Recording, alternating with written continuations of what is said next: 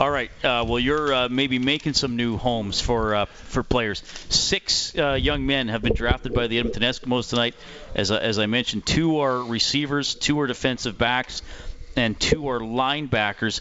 Just positionally, uh, you know, are you happy with that, or, or were you hoping to go an O-line, whatever, pick another position type route? How how, how do you feel about the, the position distribution?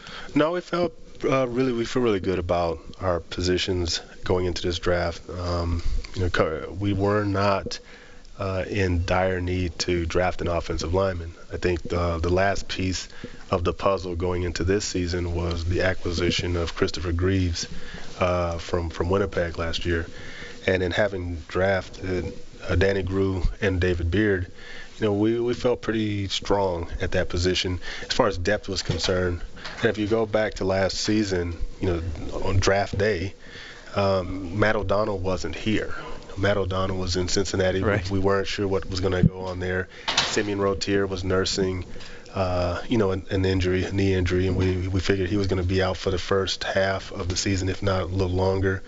Um, you know, we were, you know, we were, we were somewhat thin on the offensive line, so we, we were kind of in a position where we were, you know, we had to draft offensive linemen. We drafted two of them, and um, you know, we made a move in the middle of the season to get a, a third. So um, today's draft was basically addressing some areas that we felt needed to acquire some depth at, and but also making sure that we were in position to draft the best players on the board for us. Um, it's been a while since we've been in that position.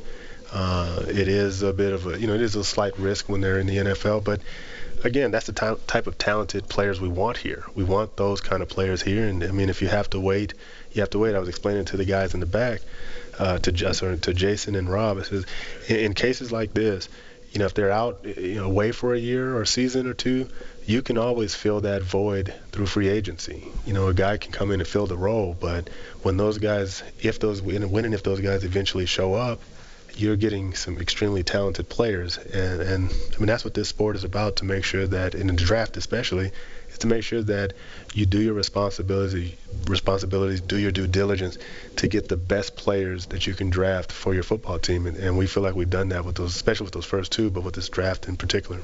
Eskimos head coach Ed Hervey joining us on Inside Sports at uh, or uh, general manager. Oh my goodness, I just had Jason here. You're the general manager of the team, not the uh, not the head coach. Some guys do both jobs in this league, but that's that's a story for another day. Yeah. Uh, G M Ed Hervey with us. It's a three three late in the third between the Penguins and the Capitals.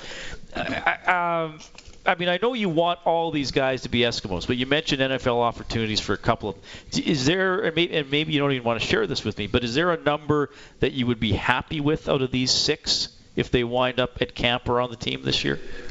Well, the opportunity is in front of them, mm-hmm. right? We put the opportunity there for them by drafting them and giving them the opportunities. Uh, what they do and what they show, you know, they they were drafted because we feel like they have the ability to come out here and compete at a high level. We believe they have the speed and athleticism and the, in the football acumen to come out here and compete. Um, but again, as you know, football is a grueling sport, but, you know, we, we feel very good about them. And we hope they feel good about us and coming into this situation. It's a very deep uh, group on that on the Canadian side, but I mean, hey, that that's what this is all about. And for those the, the two that we selected first, our first two picks, you know, again, when and if they show up, you know, we'll we'll embrace them as well. But the for the for the pick and the selection of our team, I think this draft went really well for us. How Uh, important? Well, I, I know it's important. So, so, I mean, how much digging do you do for for the character of a player, the mental strength, you know, the what's between the ears, the, the ability to handle adversity?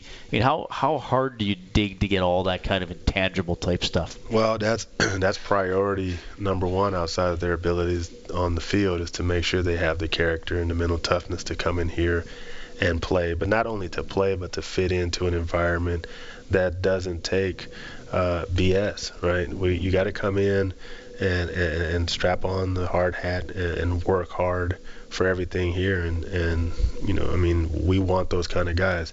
And we're going to dig. We're going to dig. We're going to ask a lot of questions. We're going to talk to people that you probably wouldn't believe that we would get in, get in touch with to find out about you. We're checking Twitter accounts. We're checking all those different things. And, you know, everybody's different. You know, I mean, you got to, again, evaluate a player on a case-by-case and individual basis. But, I mean, there comes to a, a point where, you know, character has to rise above, uh, you know, some of the flaws that the player has in his past. And, I mean, you still, you know, you give guys chances, which is what we do. We, we want that to be part of our game. But, you know, character is extremely important to to me in, in the selection that I'm, you know, that I personally make.